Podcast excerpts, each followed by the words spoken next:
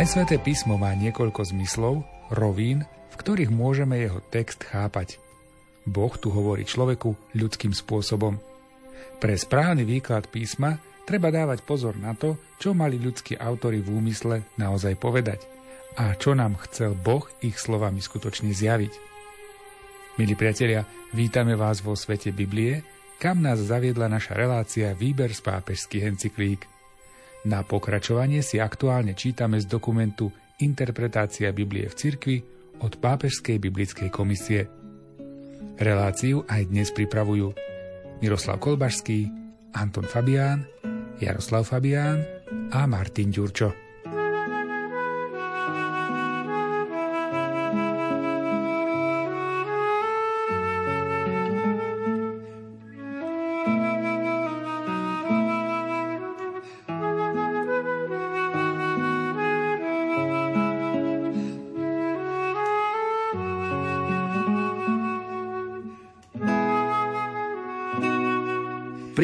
Mnohých textoch je zvlášť nevyhnutné dbať na ich dynamický charakter.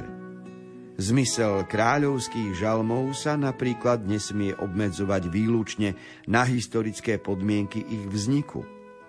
Keď žalmista hovorí o kráľovi, myslí zároveň aj na reprezentantov konkrétnej inštitúcie, aj na ideál kráľovstva, ktorý zodpovedá Božiemu plánu, takže text o kráľovskej inštitúcii ďaleko prevyšuje jej reálnu podobu, ako sa javila v dejinách.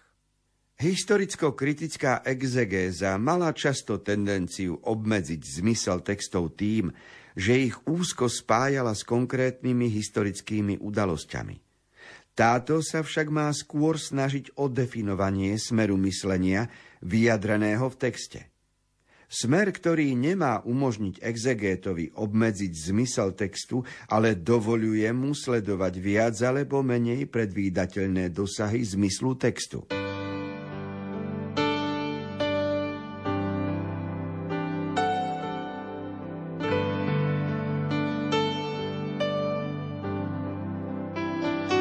Otázka inšpirácie svätého písma, čiže je vnúknuté Božím duchom, a je nadčasové, tak tá otázka je najkrajšie vyniká pri žalmoch.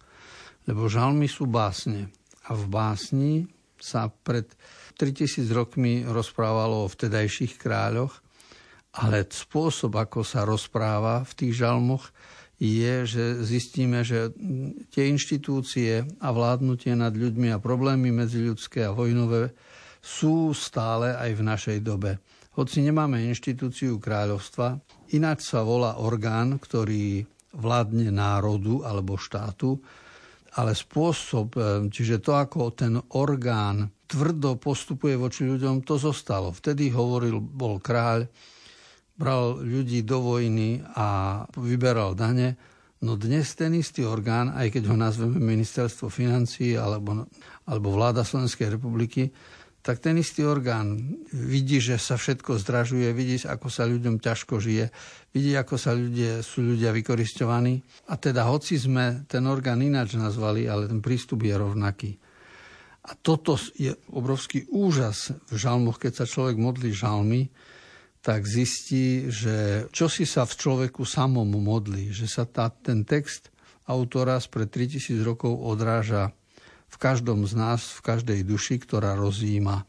A tam človek zistí a pochopí, že text je inšpirovaný Duchom Svetým, lebo sme v prepojení a vždy zápasíme o vzťah k Bohu a vždy z tých žalmov, ako z Božieho, Božej studne, prichádza posilnenie pre naše problémy.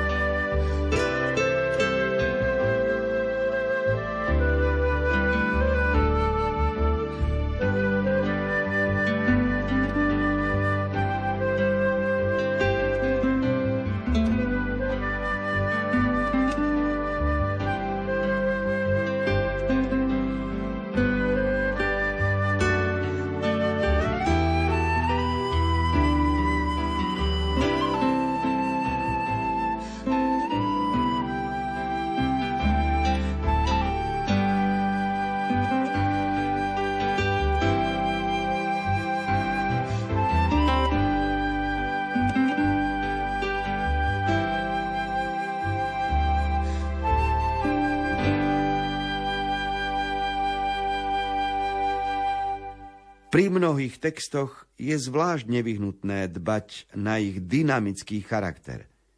Zmysel kráľovských žalmov sa napríklad nesmie obmedzovať výlučne na historické podmienky ich vzniku. Keď žalmista hovorí o kráľovi, myslí zároveň aj na reprezentantov konkrétnej inštitúcie, aj na ideál kráľovstva, ktorý zodpovedá Božiemu plánu, takže text o kráľovskej inštitúcii ďaleko prevyšuje jej reálnu podobu, ako sa javila v dejinách. Historicko-kritická exegéza mala často tendenciu obmedziť zmysel textov tým, že ich úzko spájala s konkrétnymi historickými udalosťami. Táto sa však má skôr snažiť o definovanie smeru myslenia vyjadreného v texte. Smer, ktorý nemá umožniť exegétovi obmedziť zmysel textu, ale dovoluje mu sledovať viac alebo menej predvídateľné dosahy zmyslu textu.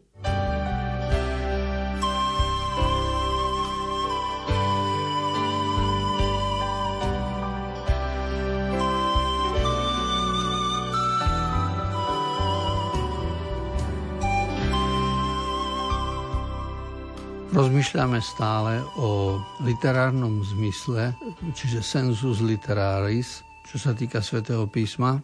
A je zjavné, že každý text, a hlavne keď je napísaný ten text, sa potom v každom storočí môže na novo vykladať, na novo prežívať, na novo prekladať, lebo text raz zapísaný sa môže odovzdávať a človek ho číta tý, svojimi očami a snaží sa pochopiť to, čo pôvodný autor mal na mysli.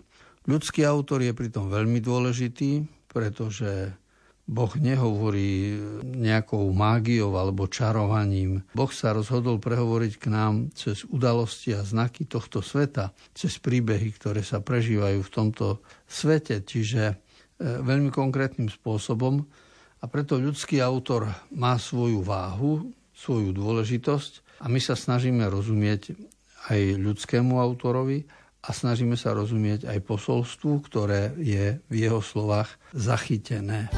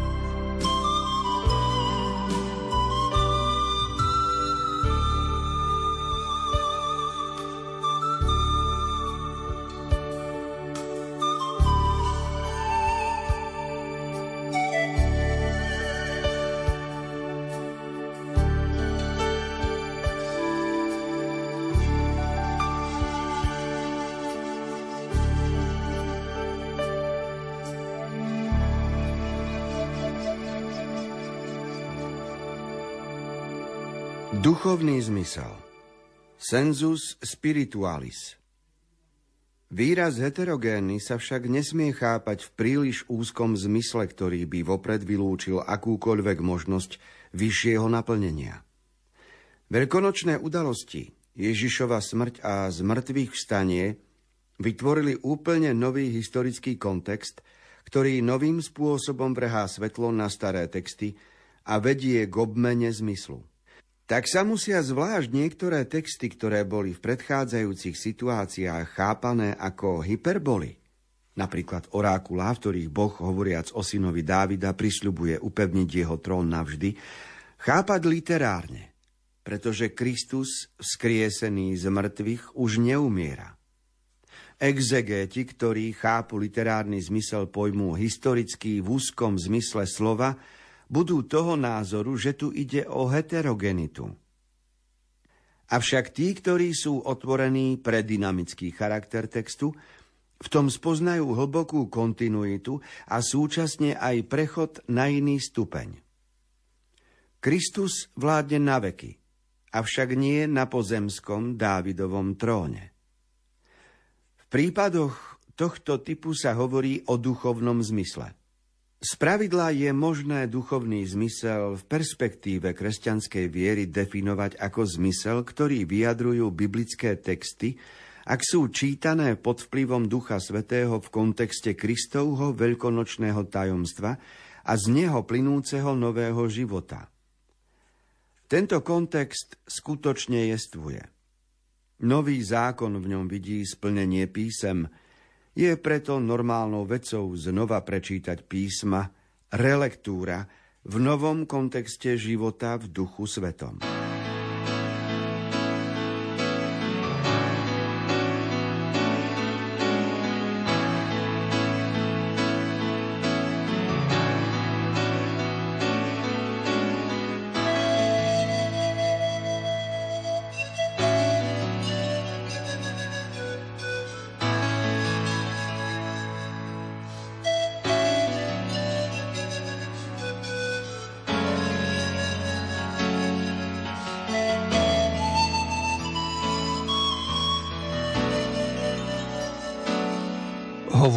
Duchovnom zmysle textov zo svätého písma, pretože prvý a základný význam textu, ktorý čítame z Biblie, je význam literárny. Niečo iné je význam historický, keď nás zaujímajú dejiny a súvislosti, v ktorých sa nejaký príbeh odohral, v akom storočí, v akej dobe. A niečo iné je význam duchovný, Čiže je prenesený, to je príbeh e, o kráľovi Dávidovi a o tom, ako mu bude prislúbený trón navždy, sa vzťahuje na osobu Ježiša Krista, pretože Kristus je v duchovnom slova zmysle kráľom dejín navždy. Takýchto miest a spojení medzi starým zákonom a novým zákonom je veľa a vlastne v novom zákone nájdeme naplnenie toho, čo bolo v starom zákone prislúbené alebo naznačené. Každopádne hľadať okrem literárneho významu aj význam historický, aj význam duchovný je dôležité.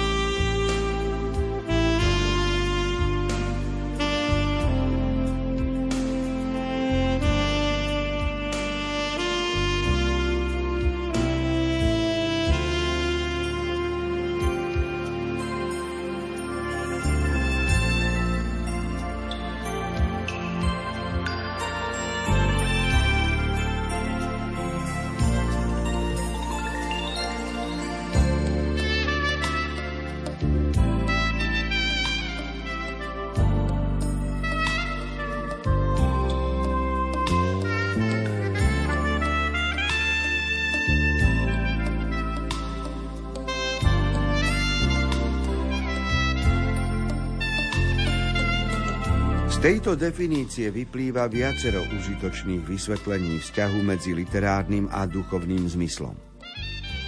Proti všeobecne zastávanej mienke sa obidva zmysly nemusia od seba líšiť. Ak sa biblický text vzťahuje priamo na Kristovo veľkonočné tajomstvo alebo na nový život, ktorý z neho plinie, tak literárny zmysel je aj duchovným zmyslom. Toto je zvyčajne platné v prípade Nového zákona. Preto kresťanská exegéza hovorí o duchovnom zmysle väčšinou vo vzťahu k starému zákonu. Avšak aj v starom zákone sa nachádzajú texty, ktorých literárnym zmyslom je duchovný a náboženský zmysel. Kresťanská viera v nich spoznáva anticipovaný vzťah k novému životu, ktorý priniesol Kristus.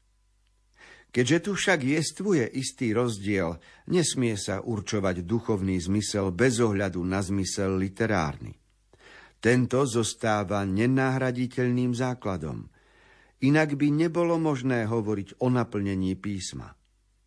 Aby bolo možné hovoriť o naplnení, je podstatný tento homogénny a kontinuálny vzťah. Ale musí tu dôjsť aj k prechodu na vyšší stupeň. Duchovný zmysel však nesmie byť zamieňaný so subjektívnou interpretáciou, ktorá pramení z domýšľavosti alebo z intelektuálnej špekulácie – Duchovný zmysel je výsledkom vzťahu medzi textom a skutočnosťami, ktoré mu nie sú cudzie, menovite z veľkonočnej udalosti s jej nevyčerpateľnou plodnosťou, ktorá predstavuje vrchol Božieho zásahu do dejín Izraela prospech celého ľudstva.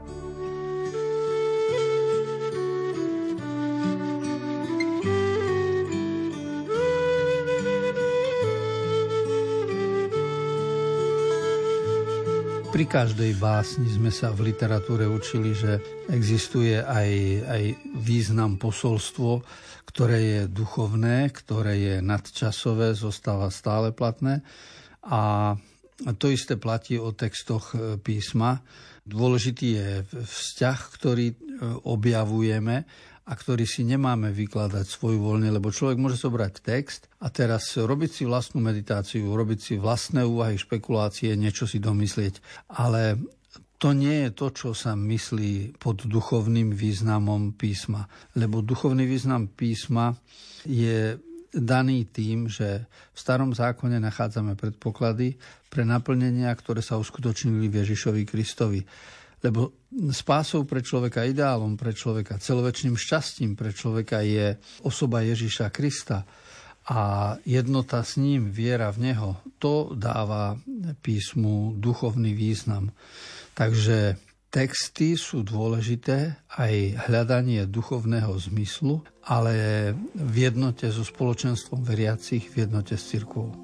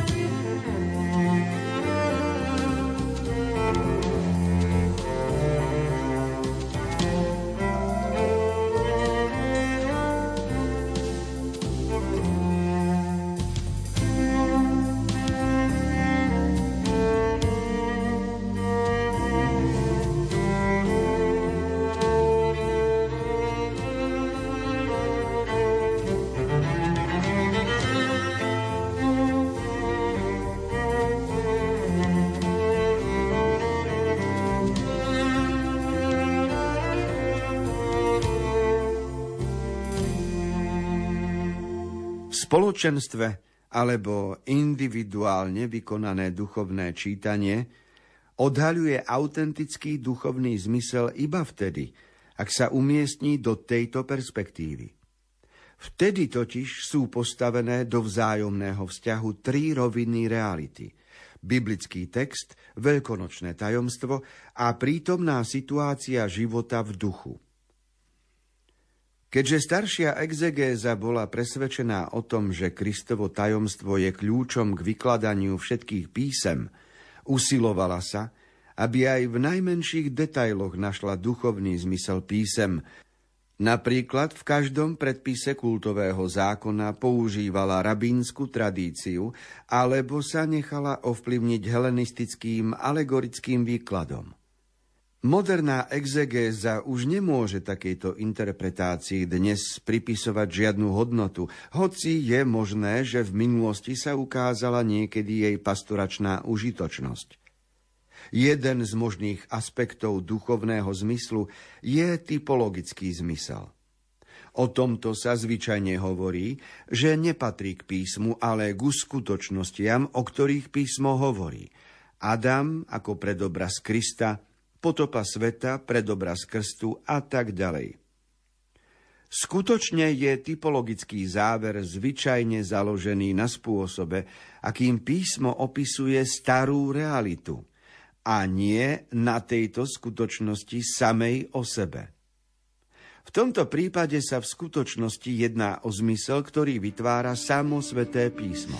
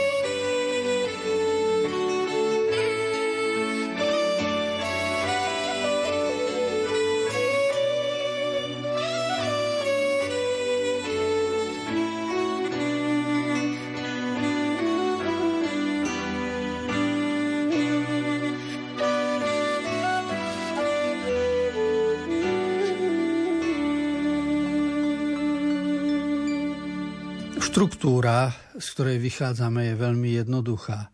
Poprvé máme pred sebou text, ktorý čítame. Po druhé, berieme do úvahy veľkonočné tajomstvo, čiže Ježišovu smrť a zmrtvých stanie, ktoré dôležitým spôsobom ukazujú Božie zjavenie. A po tretie, naša situácia dnes, čiže je tu rozdiel tisíce rokov, sú tu rozdiely z hľadiska tradície, z hľadiska myslenia, z hľadiska stravovania, obliekania, spoločenského života. A napriek tomu duchovný význam textu pomáha nám aj dnes využiť to, čo čítame. Ak z proroka Izaiáša čítame príbeh o vinici pánovej, vinicou pánovou je jeho ľud, a ak tam čítame, ako Boh sa prihovára k človeku, miláčik môj, a ako človek sa snaží vo viere uznať Boha, aby aj Boh bol môj miláčik, tak to sú všetko záležitosti, ktoré my sme postúpili od textu Izaiáša z 8. storočia pred Kristom k Ježišovi Kristovi a jeho účinkovaniu a plus 2000 rokov dnes, kedy vidíme, že i pre nás je príbeh o vinici pánovej zmysluplný a prihovarajúci sa. A od toho treba postúpiť ešte k e, bodu, že niektoré texty písma sami o sebe už ten duchovný zmysel ponúkajú, čiže vytvárajú určitý typ. Napríklad had na dreve, ktorý mali umiestnený putujúci Izraeliti na púšti, tak symbolizuje Krista na kríži, pretože ten pohľad na hada umiestneného na dreve ich oslobodil od hadov, ktorí ich štípali. Uzdravil. Bol to určitý znak a to bol určitý typ oslobodenia a uzdravenia.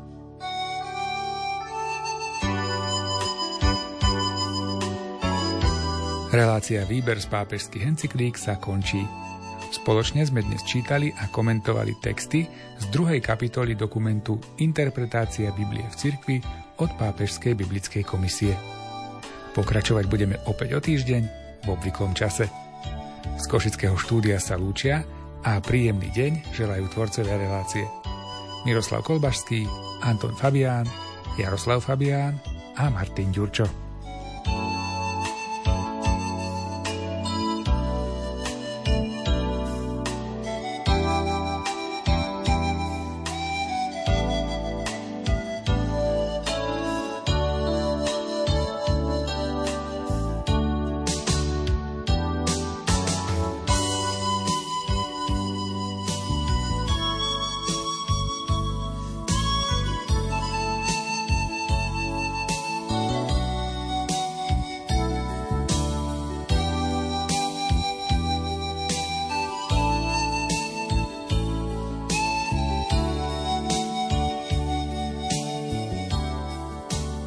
Požehnané predpoludne, milí poslucháči.